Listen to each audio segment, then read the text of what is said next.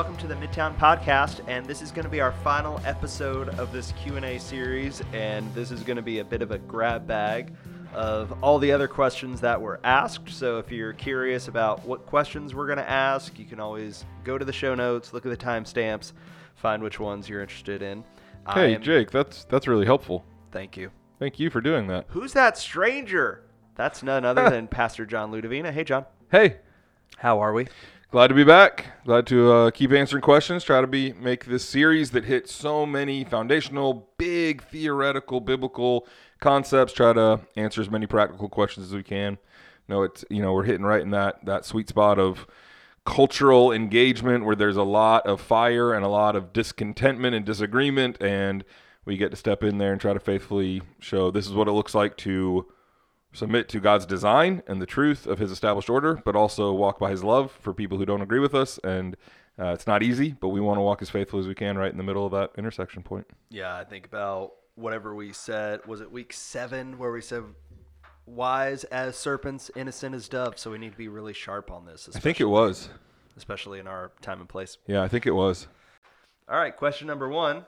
How do you handle if your child expresses gender identity issues, same sex attraction, etc.? So, John, with your previous experience as family discipleship, I would love to get your perspective. I'm sure you have a whole wealth of pastoral wisdom on this. Oof, I don't know if I'd say wealth, but I certainly, if for, for parents who have no experience, I have more than that. Um, yeah, I you know I think of a couple things. It's it's in some ways with parents. I hope that everything we taught in this series about how to approach people, how to love our neighbors, how to walk in agape, how to handle these things, I hope those are really helpful. I hope if, if your kid's dealing with this stuff, I hope these sermons could be a resource that you might listen to together with your kid and ask them what they think and talk about it.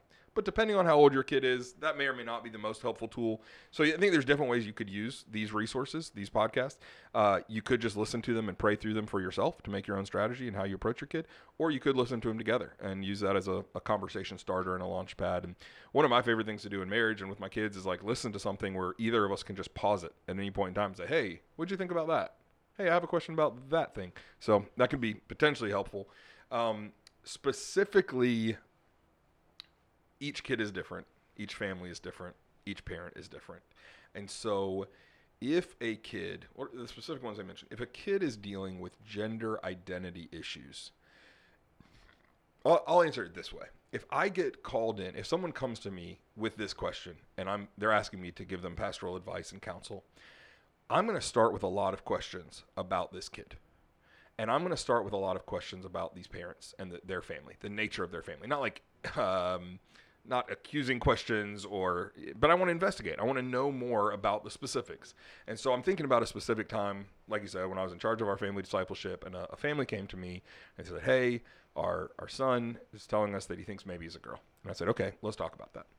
And as we talked, here were kind of some of the details they dealt with. In their marriage, the wife was a little bit more of a stronger, dominant personality.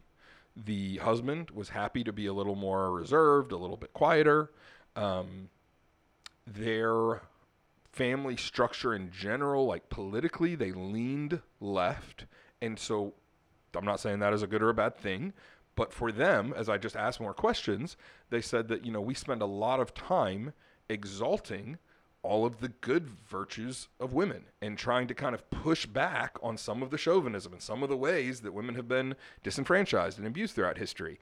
And so as we talked more and more, what I just kind of realized was, well, without meaning to, the environment of your home is we exalt and praise and in lots of really good healthy ways talk about all the goodness of how God's designed women to be and we spend almost no time ever talking about the goodness of God's design for males and masculinity.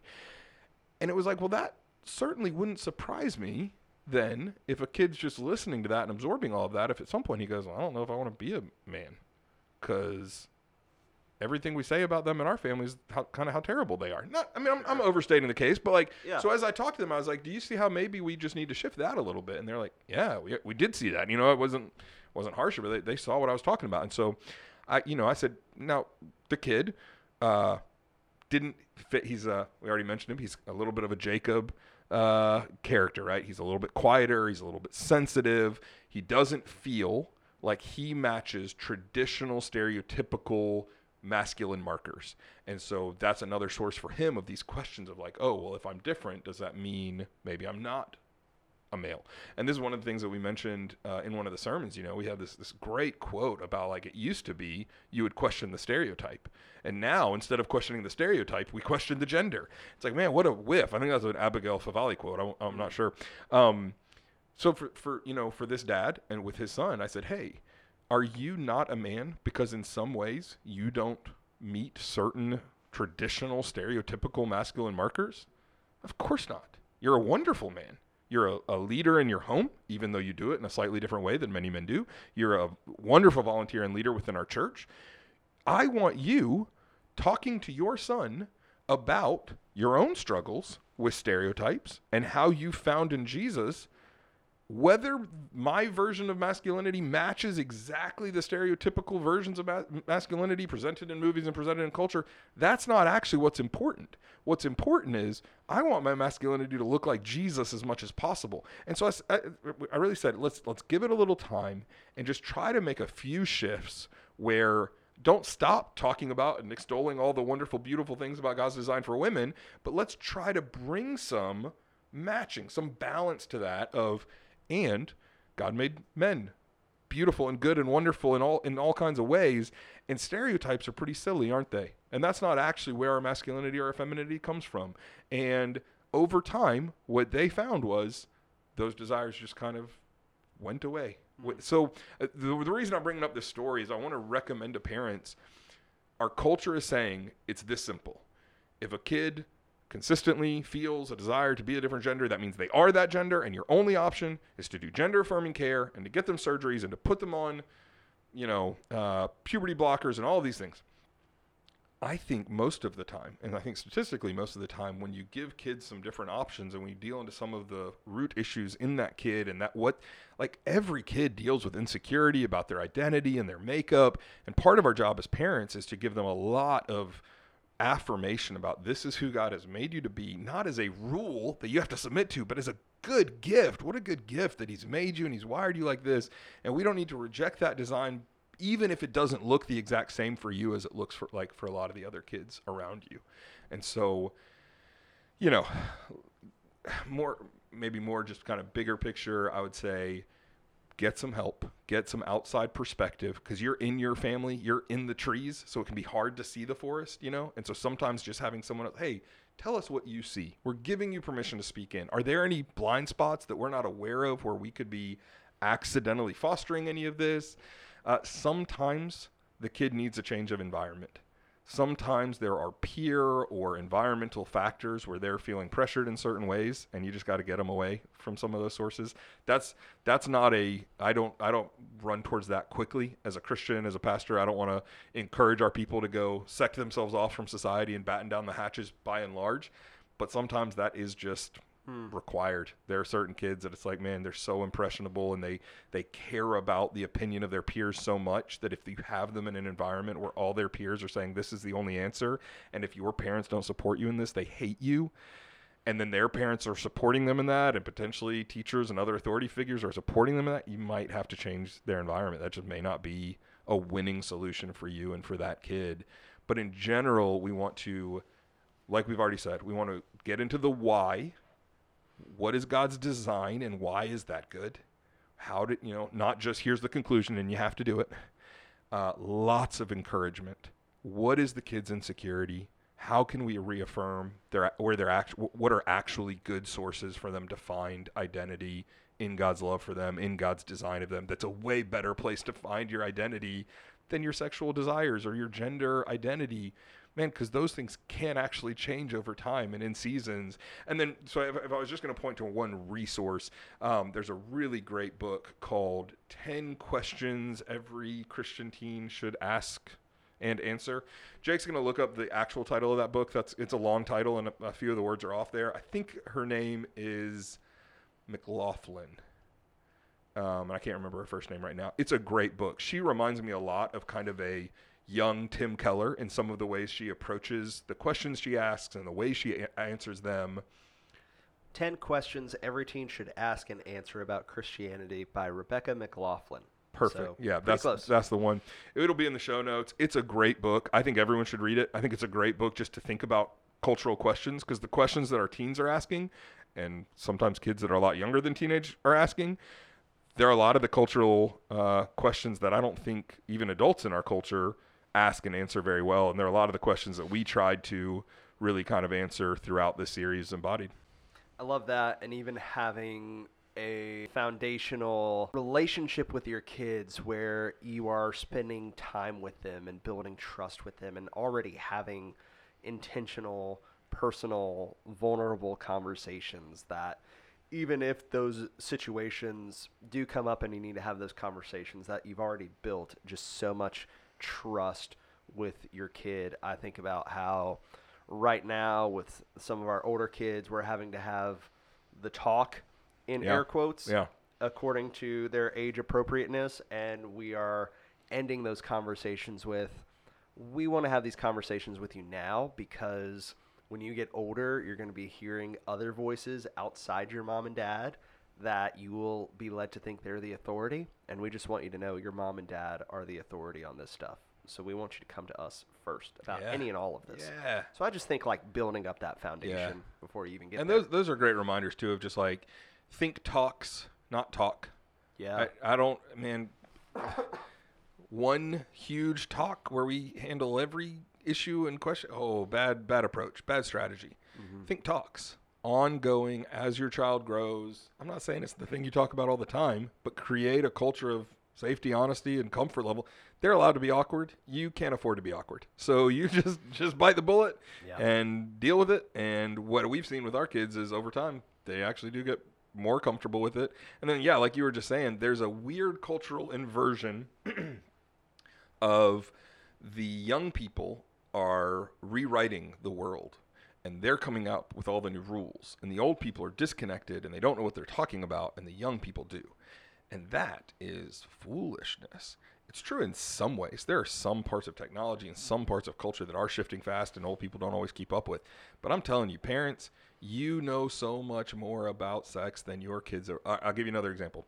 Had uh, some parents good friends of mine love them a lot and their child, their daughter, was in a spot where the kids at school had there was like a faction of we are the ally faction, we're the pro LGBTQ faction, and their daughter um, s- sent them a couple emails in which she said, "This is what I believe now, and I do not want to have any conversation about it. You aren't allowed to ask any questions." Uh, the end, essentially. And so immediately they walked into a room and were like, "Cool, let's talk about that email you just sent us." You know, because it's like that's not how we Yeah. communicate. And and and then they were like, "Do do you want to talk about sex and what it is?" Ew, no, gross. Ugh, yuck. So it's like, so you're caught up in an ideology where you have a thousand opinions about things involving a topic that, in general, you can't stand the thought of what are we doing? Mm-hmm. What are we doing? This is. We don't need to let kids try to figure all of this stuff out on their own with their peers. They're not actually well equipped for it. And so, uh, just one last example, and we'll move on from this one. Um, some of you you may have run into there are some some stories I, I don't know how prevalent they are i don't know some people you might feel like oh those are just battering examples from the right or something that's not how they strike me uh, there are more and more stories coming out these days of detransitioners so these are people who decided at some level to transition that they were transgender that they were born in the wrong body pursued some amount of medical treatment, some amount of surgery, and after some time decided, huh, that didn't fix it for me. I need to transition back. One of the costs that many of them are realizing is lifelong fertility. And I'll just be real honest when I say I don't think there is an eight year old on planet Earth who knows how to accurately calculate the value of their own fertility for life. I don't think that's a hateful statement in any way. They're eight. they're 10. They're 12. Like they've not gone through childbearing age yet.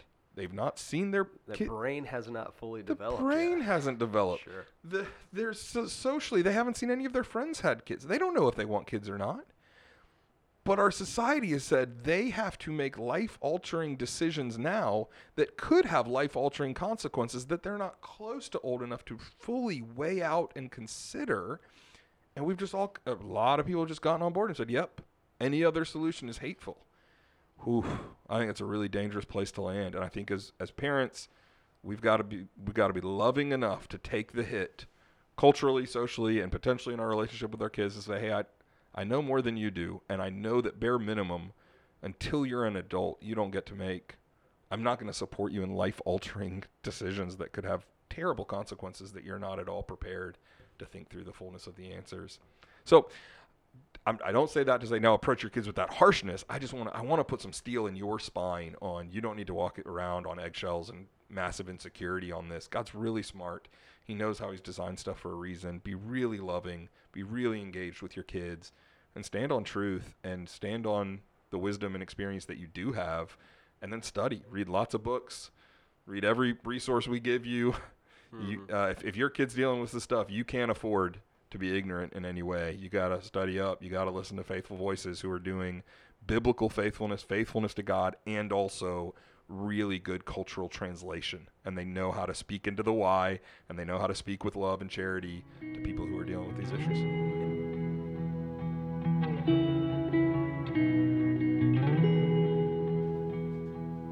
All right, let's go ahead get into the second question. John, are you out of God's will or living in sin if you don't have sex as an older married couple? So, Bible says that we should, but if I'm- Physical expression of covenant marriage. That's right. But if I am elderly, what if I have a bad hip? Does that does that exempt me or am I according to this question living in sin? Well, here's one of the things I just love about this question is, you know, I've been around Midtown for 15 plus years now, and for many of those years, I don't think this question would have been asked. I don't know for certain that this question is being asked by someone who's who is what they would describe as an older married couple. It could be just someone asking theoretically about it, but um, you know, in premarital, we, we reference a lot and use a book called Intended for Pleasure. Uh, that'll be down in the show notes. It has a chapter specifically on sex into your 50s, 60s, 70s, and 80s. I really appreciate their perspective. This isn't something, you know, that we can speak from from personal experience. But what I would say is we want to understand the biblical categories and principles, and we want to ask the question why.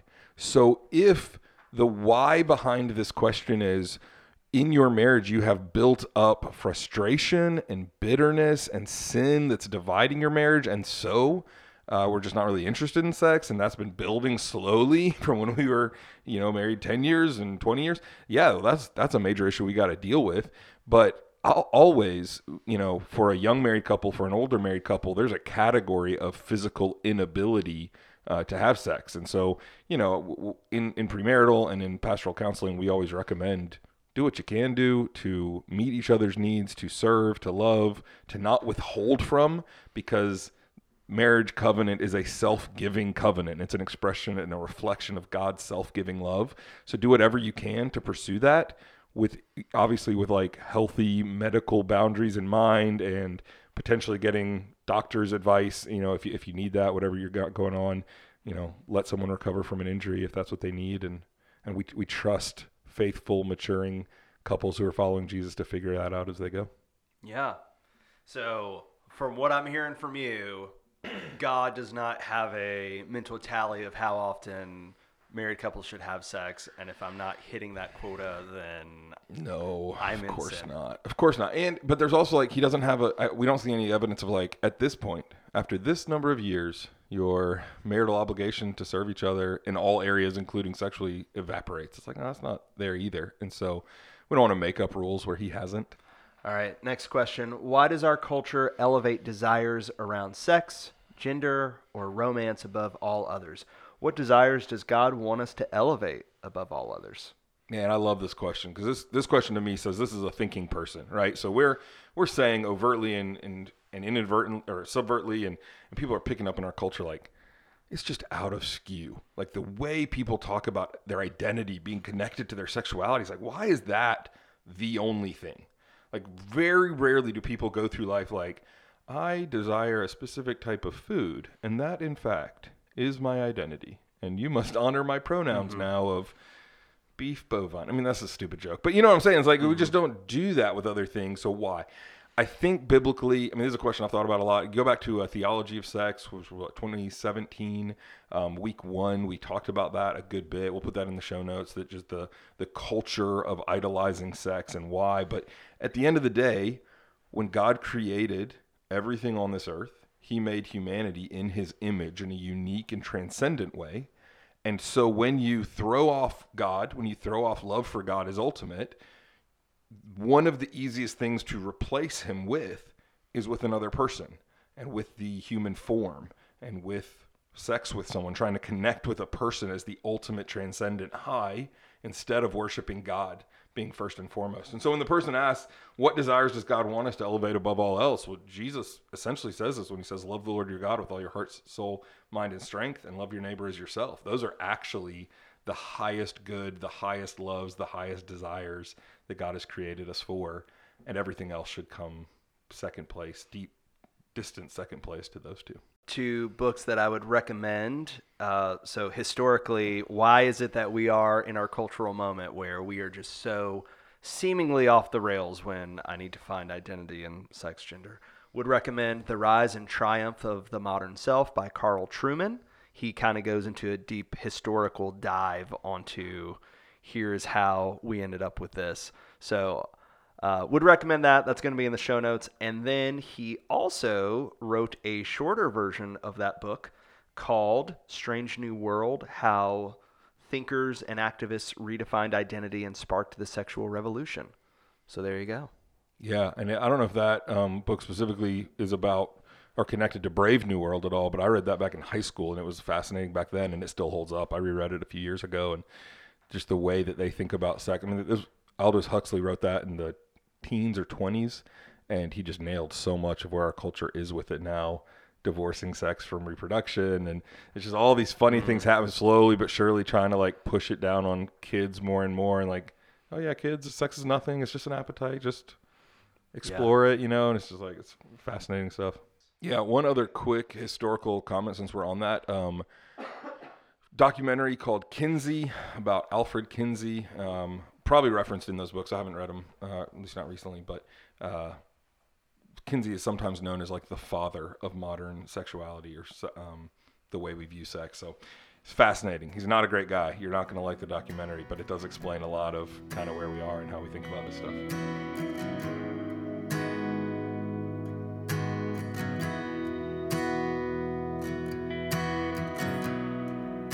Next one would we officiate a LGBTQIA plus wedding for the sake of serving them? So this question was brought up either in week six or week seven because we were week seven. Week seven. How do we navigate this as Christians? And we said from stage, well, I think we would try to be hospitable and serve others within our conscience. Yeah. And I think when you when you hear a pastor say from stage, I would serve people who identify of whatever their sexual orientation, people's minds went to, well, what about serving them when you're officiating a wedding? Sure. You're saying you would do that. You would serve for the sake of hospitality and all yeah. that. So that's a great question because our minds certainly didn't go there, but we had yeah. a number of people their minds went in that direction. So that's right. So I actually I actually preached that one, and I was a little bit surprised. I mean, like the day of, I got a couple emails right away. There's like, whoa, whoa, whoa, whoa, did, did you just say this? Yeah. And I was like, no and then I and at first I was like, that's kind of where's that coming from? And then upon reflection, it was like, oh, I, I, see where people got that from. And so specifically, I was answering a question that was sent in with the Q and A, where someone said, if I own a service-based company, should I serve a homosexual company? And so, I, or uh, a homosexual couple in their wedding. And so, I'm thinking about making cake or a cup or cupcakes or doing floral design or invitations, and that's photography, right? Yeah. And that's still an issue of conscience. If, yeah. if you don't have a free conscience to serve in that way, that's fine. That's a fine place to land. I, I think, and I meant to include that within the sermon, but I said I, I don't think that serving is necessarily affirming. And then that's where people went, well, is he talking about him or is he talking about the person that who asked this question? And I was talking about the person who asked the question. Uh, for for myself and for all of our midtown ministers, no, we would not officiate a LGBTQIA plus wedding service because our understanding of officiating is that we are standing as God's representative of this is God's good design. And so I do want to mention this here as well that because someone could like hear that and be like, oh, I knew it. They're hateful. I knew it. I've been waiting to find the, the proof text. And it's like, I don't think so. And here's why not. Uh, I've had heterosexual couples ask me to marry them, and my answer was no as well because there was nothing good about the relationship. I mean, I had a, a good friend of mine. I was trying to live on mission with him and build with him years and years ago. And he was joining the military and on kind of on a whim was like, "Oh, I'm going to marry this girl that I've been dating for three weeks," and it's like, "Dude, this is a terrible idea." And I told him that to his face. Like, I mean, we talked, we had a great relationship, you know, and I was like, "I'd, I'd be there for you, but I can't officiate it. I can't put God's stamp on this and say, yes, this is good and holy and right." And you know, those aren't identical, but I do just want people to know, like, it's not a this is the only category of people. So my general rules are, um, I'm, I'm not gonna I'm not to officiate someone's wedding if I don't do premarital with them, and then I'm not to officiate a wedding if it's not at any level in line with God's design for marriage. Sure. Yeah, I think there's two levels to it. So as pastors, when we are officiating a wedding, we are endorsing the biblical institution of marriage. We're putting our seal on that. And there's a second level for most of us where we are also putting our seal of approval on this particular relationship. And As much as we can know, we Yeah. think these are generally healthy people moving in the right direction. and I've certainly I have also been in those positions where a couple wants to do wants me to officiate and hey just in good conscience and good standing I can't do it because of X Y and Z and would encourage you towards repentance before this happens Yeah. uh, and that was man woman and wanting to do that and I had to say no and it can get complicated. So uh, I'm just curious if you had an experience where um, two non-believers said they wanted to get married and asked you to do it. How would you respond to that situation? let's let's explore that. I think if it was a stranger, then I would probably say no. But if this was a friend of mine that perhaps I've been I've known for a long time that I've been building with, Yeah. uh, we've had conversations about this. I think it could potentially be a cool witnessing opportunity. And Hundred percent. Premarital can be an awesome time to just unpack the gospel and help someone see their need for it. yeah, So I want to be there. But the, the fundamental difference there is heterosexual couple, so it's at least aligned with God's design for marriage at that level. so that and then that's that's why I said like kind of like the level one of like Yeah. I'm still endorsing what I believe is the biblical institution, right. without necessarily like I would prefer if you were members of our church in good standing, but if I have a good relationship with you, I might. Yeah, Could. at least be willing to consider it. That's right. Yeah, and then I mean, and I always just tell them it's like once again, premarital is is going to be part of that. Here's what I believe. This is what we're going to be talking about, and I'm going to talk about that in your wedding. Are you sure you want all of that? And if they're mm-hmm. like, yeah, it's like okay, well, Yeah. we probably get on board there. Now, with people in the service industry, so as pastors, we're thinking through those two levels. And from people in the professional service industry, I think it's a little broader that you have to figure out according to your conscience, like you said. So someone could say, as a Christian, well, what's the big deal if I do photos for a gay couple versus a straight couple? Because, you know, even if it's a straight couple, they could be living together not married and we would frown upon that. So what's the difference? And i think it goes back to that level one bit of like as christians we have a biblical ideal for what marriage is. Now that being said it's according to your conscience. So like yes that is still fundamentally different. Now whether you choose to shoot the wedding or not that's ultimately on you but that is different And I do think that's where it gets interesting. If I'm the owner of the service industry company, where do I draw the line and why? right And and it, I'm not saying there's no answer to that question. There are. So the the answer to that question could be, well, at level 1, I only photograph weddings that at least by visual appearance could look like God's ideal. right That could be where you draw the line. You could draw the line and at, some do and some do. Sure. You could draw the line at I only do photography for happy, healthy Christian married couples who are pursuing Jesus. You're limiting your market, but you can make you can make whatever decisions you want when it comes to that. I would I would just like you to think through well why you are making those decisions and not feel like you necessarily have to be overly restrictive unless it's just, you know, God's spirit is really clear on your conscience. Like that's that's the only place I can go. Next question. Do you have any thoughts about how to navigate a world in which many evangelical churches and denominations are also rejecting a biblical sexual ethic? The United Methodist Church is the most recent example. I can't even assume that the most evangelical American Christians believe homosexuality is a sin anymore. So, yeah, what do we do with that? Where as a church, we're promoting a biblical sexual ethic, and yet plenty of churches in our world, in our country, even in our city would say, nah, you're actually wrong. And here's how we interpret the verses that you use to uphold a biblical sexual ethic. And at the end of the day, let's just love one another, you know? How do we how do we navigate that? Yeah, I mean, I, I think it's a poignant question. I think there's an awareness of what's going on in our culture when someone asks that question. I think for us as church planners and as, as ministers, uh, we've been thinking about questions like this in a variety of topics for a long time.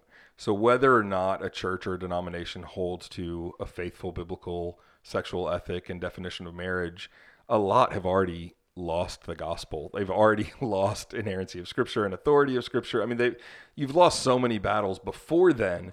So I don't know where this person's coming from. They could be coming from a like, do we need to pick a fight and like really try to reform? And, and it's like, man, that that really depends on what God calls you to. Uh, they could be asking a question. Uh, and my guess is what the people I meet and interact with the most are the people who are just. The analogy I would use for it is it's like you're like a tree and there's an avalanche going on around you. And it's like, at what point do my roots give way? Like everything's sliding this direction. How do I stay really rooted in? And in that regard, you know, I mean, I, I'm even looking at like Jesus' letters to the churches in Revelations and how many times in Revelation 2 and 3, how many times he's going, stand firm, fight till the end, remain in my love, abide in my love, persevere, endure. Um, I've been saying that in teaching team probably for the better part of a year or two now of like, and some of that's just for my own life. I need tons of encouragement about enduring and persevering. And, you know, Jesus never promised us, us that from within or from without, we're going to live a nice, easy life. And so, uh, the, the, main thing I would just tell this person is like, be faithful to what God's called you. Um, let's, let's kind of aim most of our fight in the right spots. And so, like, I'd rather be fighting for my neighbor to know Jesus than fighting culturally with that church is wrong and doing it wrong. I'm I'm not afraid to say they are when they are. Um, it's certainly discouraging. You know, it's hard to and and even on this one, we're, we're going to get into a question I think a little bit later on that that hits on this as well. It's not like the only pressure to cave is from the more progressive side of thought and culture. Uh, I think there's a lot of ways that you can cave conservatively. And I think a lot of that is in response to it. It's like, man, these churches don't even believe this anymore. So I need to sect myself off from culture and I need to go get with my little friends who we all agree the exact right biblical bestest truest things and we'll be safe there. And it's like, okay, I understand the motive to do that.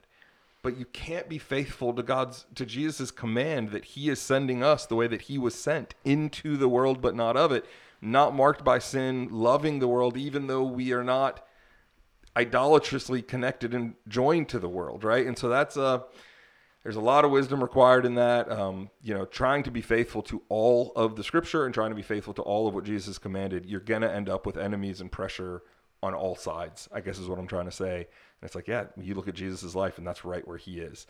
Um, in his death, the Pharisees and the Herodians, the, the people who followed King Herod and the, the, the most self righteous Jewish ruling class, aligned together to kill Jesus. And if you don't understand the historical context of that, it would be like the alt left and the alt right picking one guy that they both hated and being like, we got to murder that guy. And it's, it's almost impossible to imagine, but it kind of exposes to me like that political and philosophical polarization that happens is not really Jesus' call. And, and just so no one's confused, I'm not saying we should be centrist and peaceful on all things. No, I'm saying we should be faithful to Jesus in all things. And that's going to cause you to be really, really opposed to certain things on the right and really opposed to certain things on the left. And, and it's not surprising to me when churches don't And- remain faithful in that. and to oppose in such a way that is still in the ethical framework of Jesus's posture. So Yeah. you can certainly see the way the church and the world is going and separate yourself. That's one extreme. Or you can just fight doggedly in every theological and political sphere in this spirit of Arrogance and every no And that's no wrong. discernment for what's a mountain or a molehill. yeah, and that's that's also wrong. Hey, it's You're- foolish, you know. It's Yeah. like it's you, you have limited time. Focus on what matters most. would highly recommend the book by Preston Sprinkle, Does the Bible Support Same Sex Marriage? 21 Conversations from a Historically Christian View. So he is looking at all of the quote unquote theological arguments against a biblical sexual ethic, as strange and as ironic as that sounds. But he's saying, hey, some people on this side say use this as a biblical basis for why same sex marriage is okay. And let me just show you real quick how that argument doesn't hold up. And he does it for 21 popular examples. Um, and he does it in a very charitable way that's biblical and faithful and would just highly recommend to y'all. Yeah, and even you know, I mean, we're recording this right before Christmas, and I'm just thinking if if you're thinking about, well, my family member is in one of those church denominations, and they're kind of in this both and world of they think they're a believer, they're following Jesus, but they're also kind of trying to bring into their embrace certain worldly definitions and you know kind of can we find a middle land there where it's like we can be peaceful to all sides?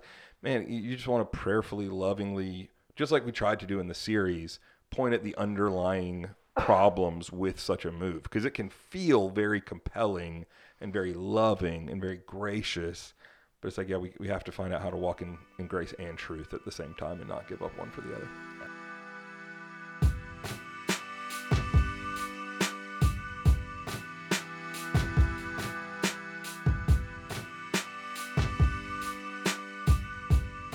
All right, Jake, let me throw this next one to you. Uh, are people who identify as part of the LGBTQ plus community and are saved Christians still a child of God in his eyes? That's a good question. And I go back to what we said in maybe episode one or two, thinking about what are the theological hills to die on. And let's give ourselves uh, categories for how to think about certain theological issues. So, what we said last time, and we'll put the link in the show notes from the sermon this was based on.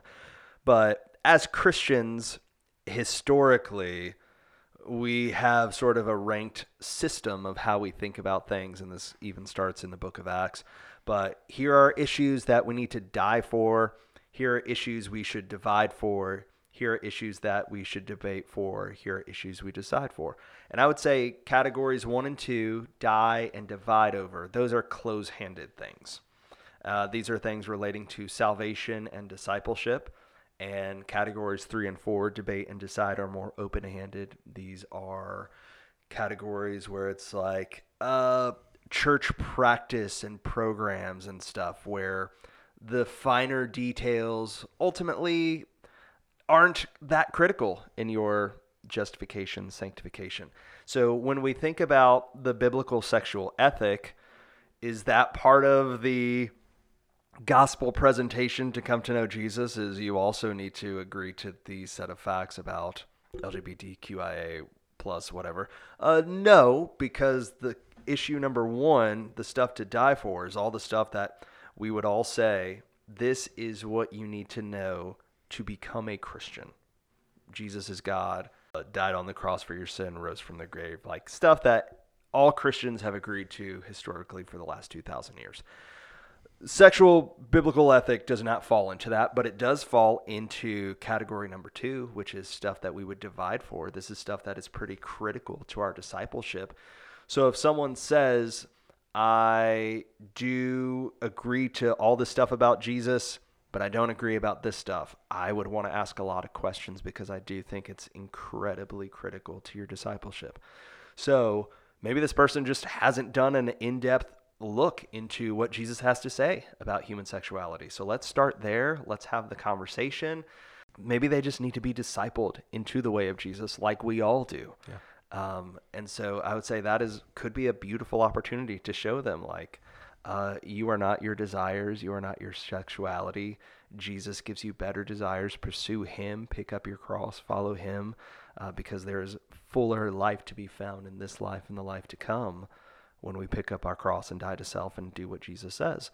And if someone says no, even after all of that, then I have some bigger questions of if you don't want to follow after Jesus after knowing what Jesus says, what is that? That might actually reveal the state of your soul. Think about uh, you will know them by their fruits, and works do not save us, but works after we are saved are a good indicator of what's truly going on. Yeah, evidence us. of the Holy Spirit's work and the grace of God at work to transform and change our hearts over time. Yeah. And so, even the wording of that question, people who identify as part of the community and are still saved. So, the phrase identify as part of that community, to me, that comes with a wholesale acceptance of that worldview to make your identity part of that community when that community would clearly reject the biblical sexual ethic on grounds of a number of reasons seems antithetical to the way of Jesus. So while I would not say yes or no one way or another, I would have a whole lot of questions. Uh, all right, Jake, next question. I work for a liberal company who has promoted claiming your pronouns as part of introductions. Recently, there's been a push to add pronouns to email signatures to eliminate confusion, in quotes. Not sure if proclaiming pronouns or adding it makes that, in quotes, okay. So I go back to our sermons on week seven and week eight on how do we navigate this stuff, especially if in my workplace I feel the pressure to cave in. And I think that is one of those things where it is a it is a Holy Spirit sort of conscience sort of thing. We're not going to give you a rule because the Bible doesn't give us that. A lot of wisdom issue there, yeah. Yeah, so I think it is one of those instances where we are with Jesus, we're spending time with him daily in community we want to love neighbor our neighbor want jesus for them so when it comes to this particular situation to just weigh it out and does the holy spirit lead one way or another? And for some that's going to be yeah you know at the end of the day maybe just saying my pronouns is fine. And maybe that's a form of hospitality to others to show that i'm willing to meet them a certain way. I know of particular Christian conferences and organizations that do that for that express purpose, that they hold to a biblical sexual ethic and still do the pronouns as a way to be missional and hospitable towards that the LGBTQ community so that they can at least begin a conversation. And I think there's a lot of merit in that and I completely understand if someone says I don't feel comfortable with that because the moment I begin using pronouns, I separate biological gender and sex, and that's already like a secular worldview that I am affirming just by that. And it's like, I totally get that. And so I think that just depends on how the Holy Spirit leads you. Yeah. Is that fair? No, I think that's absolutely fair. I think you got some categories here of, you know, uh, all of work will be redeemed in the new heavens and the new earth. And until then, every place of employment, every company has some amount of sinful reality that they're addressing potentially and how they're solving a problem uh, that that is in the culture of the workplace there, and people have different amounts of abilities, tolerance to what they can withstand in the environment that they're in for a large portion of their lives. You know, forty plus hours a week. You know, it's a lot of hours, and so, you know, I think we've got some really beautiful biblical examples. You you look at uh, Daniel uh, in the Babylonian Empire, and he works so well within an mm. overtly idolatrous, anti-God system that he rises up. Yeah, you know, you look at example. Joseph in Egypt's affairs, in the Pharaoh's affairs in Egypt. It's deeply polytheistic. Oh my gosh, the Pharaoh generally viewed themselves as a god. And Joseph is working hand in hand, side by side, honoring God, not bowing to the, the wrong, idolatrous, God dismissive regime that he's a part of, that he's working for, but being really faithful. And because of that, with both of those examples, they're extreme examples, right? But God puts them in these crazy, he gives them these crazy opportunities to show faithfulness to him. And then God uses that to bless, to serve, to save hundreds and thousands of people. And I just don't want to dismiss all of the patience and all of the work and all of the tough decisions that, that had to be made before those opportunities ever came. But that, that's not saying, so that's what you have to do. I'm just saying there is a category for that. Sometimes God calls his people to work in very uncomfortable environments, to have to play along with certain rules that they don't prefer, that they don't agree with. To have sometimes love compels us to jump through some hoops, is another way I'd say it, and to take a patient approach. And then there, there also is, you know, so uh, still, still in the Babylonian Empire, you look at Shadrach, Meshach, and Abednego. You look at Nebuchadnezzar. You have this with Daniel as well, where this moment comes up. Okay, now here's the rule: bow, bow overtly to the golden statue, and they go, "No, I can't, I can't, I can't do, do that. that. Yeah, can't do that." There's a lot I can do with a heart that is faithful to God and desires to serve, whether you agree with me or not. There is a point at which I would no longer be breaking man's law or the company policy and rules. I would be so overtly breaking God's law that I, I can't do it. Mm-hmm. And so those are those are the categories I want our people to have wherever you are, whatever God's called you to, be as faithful as you can there to love people really well, but to love God most. And then, you know, take it case by case, walk in community, keep people in the loop. And if, if you get to that breaking point where it's like, man, I, I can't do this, okay, let's go find another job. You know, that'll be, there'll be some, some turmoil there, but that's okay. God's worth it. Yeah.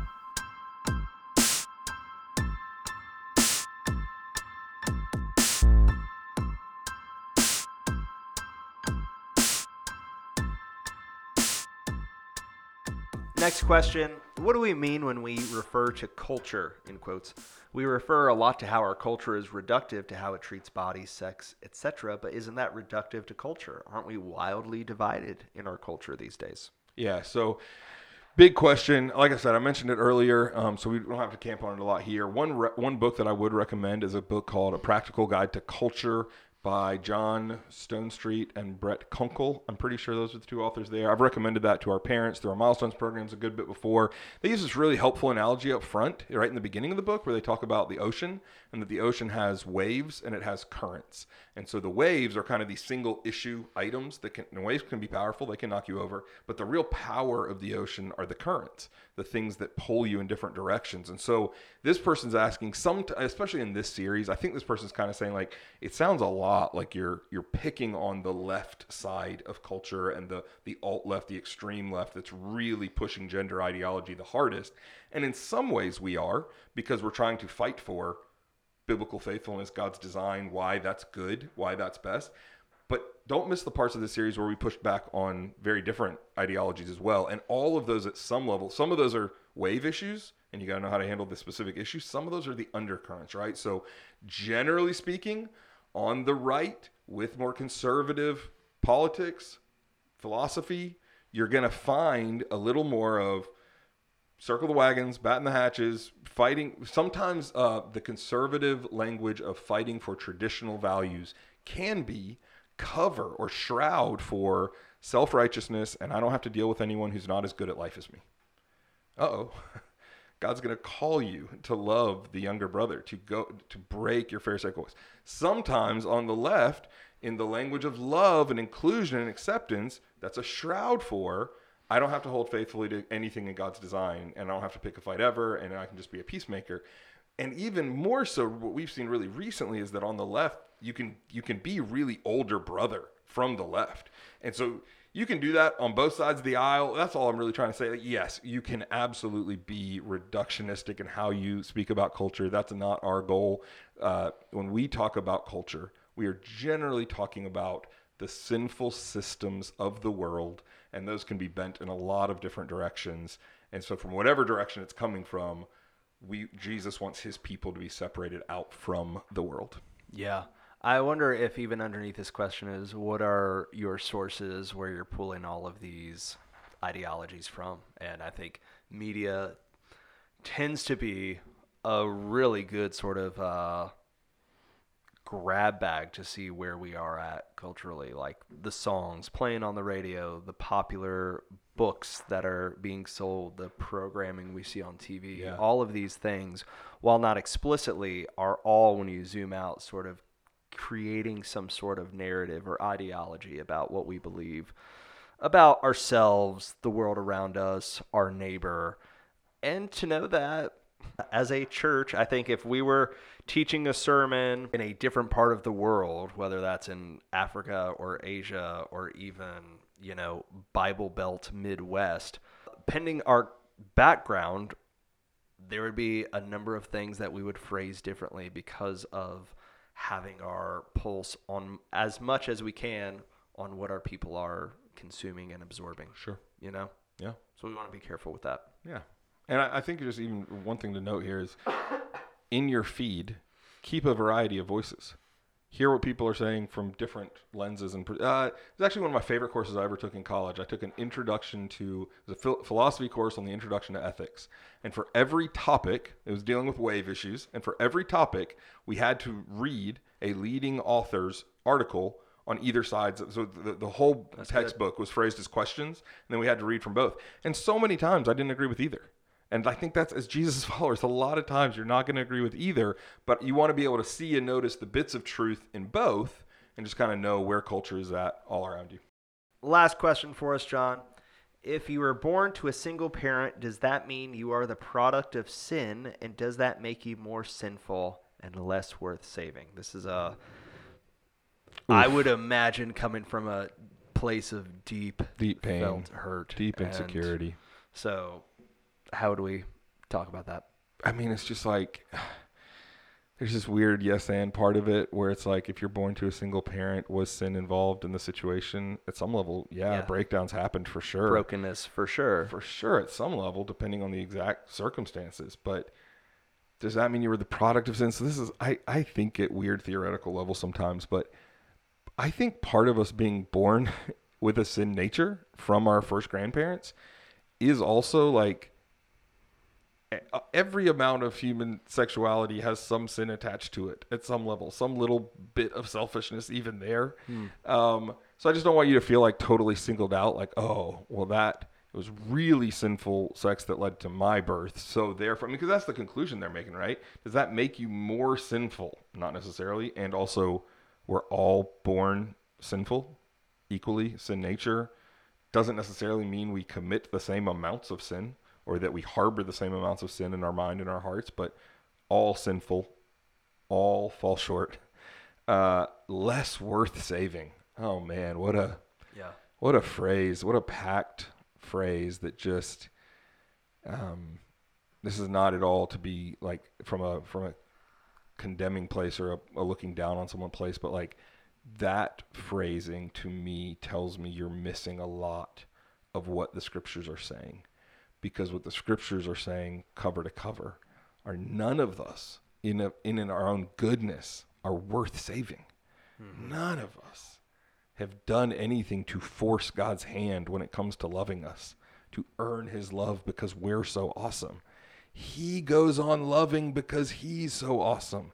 And he sets the value of our worth first by making us in his image, second, by sending his son to bleed and die for us. So your worth has been set at the value of Christ's blood not based on your worthiness at all, but based on his worthiness, not based on your awesomeness, but based on his awesomeness, not because you did good enough, you loved good enough, your parents were good enough, the the sexual parameters and environment that caused your birth were good enough, not based on any of that.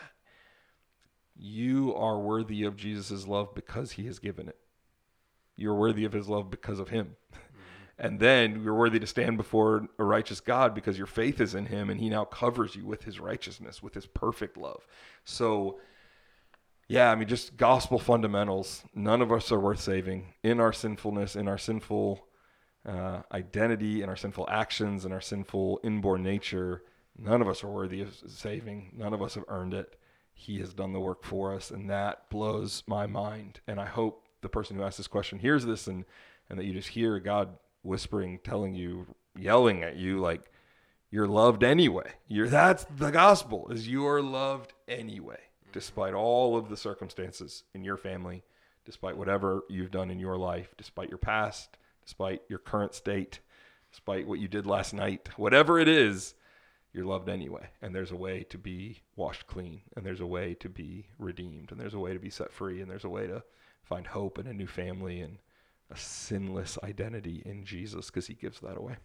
My mind goes to the book of Luke and how the book of Luke, unlike the other gospels, that author really wants to highlight how Jesus is for everyone, not just the Jew, but for the Gentile, and not just uh, Gentiles who are religious and have it all together, but even those who come from the most broken backgrounds. Jesus goes out of his way towards them to meet them, to love them, and to save them. Uh, in Luke, we get the prodigal son story, how the father, out of his love for the son, runs out of his way, looks like a fool to yeah. reach them. And so, if that is you, would recommend read the book of Luke and see how much Jesus goes out of his way amidst all the brokenness and pain to come down to love you. That's yeah. that's how loved you are. Yeah, Dr. Timothy Keller's Prodigal God is a great resource to go along with Luke 15 walking through that story. You know, same chapter, the shepherd who leaves the 99 to go to risk himself to go save the one. You know, it's like you might feel very outcast and different than the other 99 sheep. Just comes after you. He, he had great cost to himself. Like that's the gospel. So we love you guys. Uh, hope all of these resources have been helpful to you in our embodied series. Um, keep praying, keep chasing after Jesus, who chased after you, who went to incredible lengths in the cross and in the resurrection to redeem us, restore us, make us a family with each other. Uh, appreciate you guys. Love being church family with you. All right. We'll see y'all later. Bye.